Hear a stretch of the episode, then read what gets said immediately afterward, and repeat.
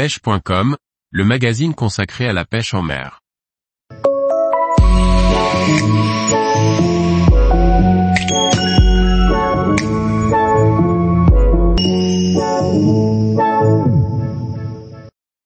Le matériel à emporter pour notre aventure de pêche sur la Loire. Par Matteo Risi.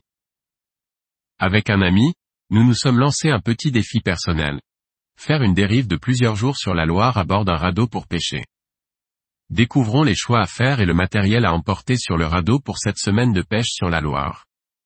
Nous avons décidé de réaliser notre dérive sur la Loire, car il s'agit de l'un des seuls fleuves encore complètement, ou presque, sauvages en Europe. Il n'y a donc aucune navigation fluviale comme c'est le cas sur la Seine ou le Rhône par exemple et il y a donc très peu de barrages à franchir. Ceci étant, la Loire est un fleuve avec un débit très variable. Il suffit d'une violente pluie en aval pour faire rapidement varier les niveaux d'eau. Nous avons donc dû attendre l'été, période où les débits sont au plus bas, pour réaliser notre dérive. Lorsque les niveaux baissent en été, ils découvrent de larges bancs de sable. Le radeau faisant près de 600 kg, il était donc hors de question pour nous de rester bloqués. Savoir lire le courant aura donc été pour nous l'une de nos meilleures cartes. Les deux espèces principales que nous visions étaient l'aspe et le silure. Nous devions être les plus sélectifs et polyvalents possibles dans notre choix de matériel. Étant donné que nous étions à deux sur un radeau, nous nous sommes donc contentés d'un bacane de pêche pour deux, ce qui fut amplement suffisant. Pour l'aspe, nous avions pris une canne médium chacun, en 2,20 mètres, pas besoin de canne trop longue, nous pêchions depuis une embarcation. Pour ne citer qu'elle, la fameuse Tenryu 73M aura bien plié et rempli pleinement son rôle tant par sa polyvalence que sa réserve de puissance. En guise de leurre pour cibler cette espèce, je vous conseille en tout temps trois boîtes. Une boîte de leurre de surface, indispensable. L'Asturie 110 est pour moi l'une des références à avoir. Vraie arme de guerre, il s'envoie à des kilomètres et permet de couvrir efficacement du terrain. Une boîte de jerkbait minnow, je me répète, mais là encore, indispensable. Là, je ne peux que vous conseiller le Ryuki, dans sa version sinking. La taille que je préfère et qui passe partout, c'est le Ryuki 80S. Ça s'envoie loin, ça pêche comme aucun autre leurre dans le courant, et mon Dieu que c'est payant. Le dernier jour, tous nos poissons ont été faits au Ryuki 80S, c'est pour dire.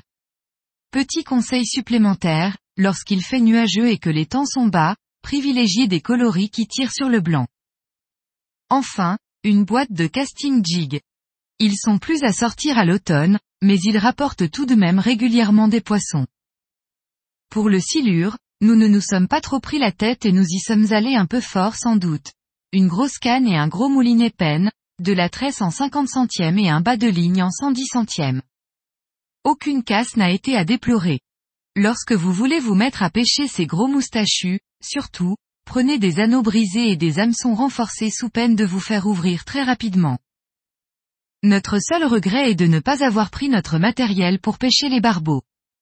À refaire, nous prendrions de petites lames vibrantes et des créatures ainsi qu'une petite canne LML. En complément, nous avions pris une tente et deux lits de camp, confort avant tout, nous avions même des oreillers. Si vous voulez vous lancer dans ce genre d'expédition, n'oubliez pas également de quoi faire du feu et une bonne machette.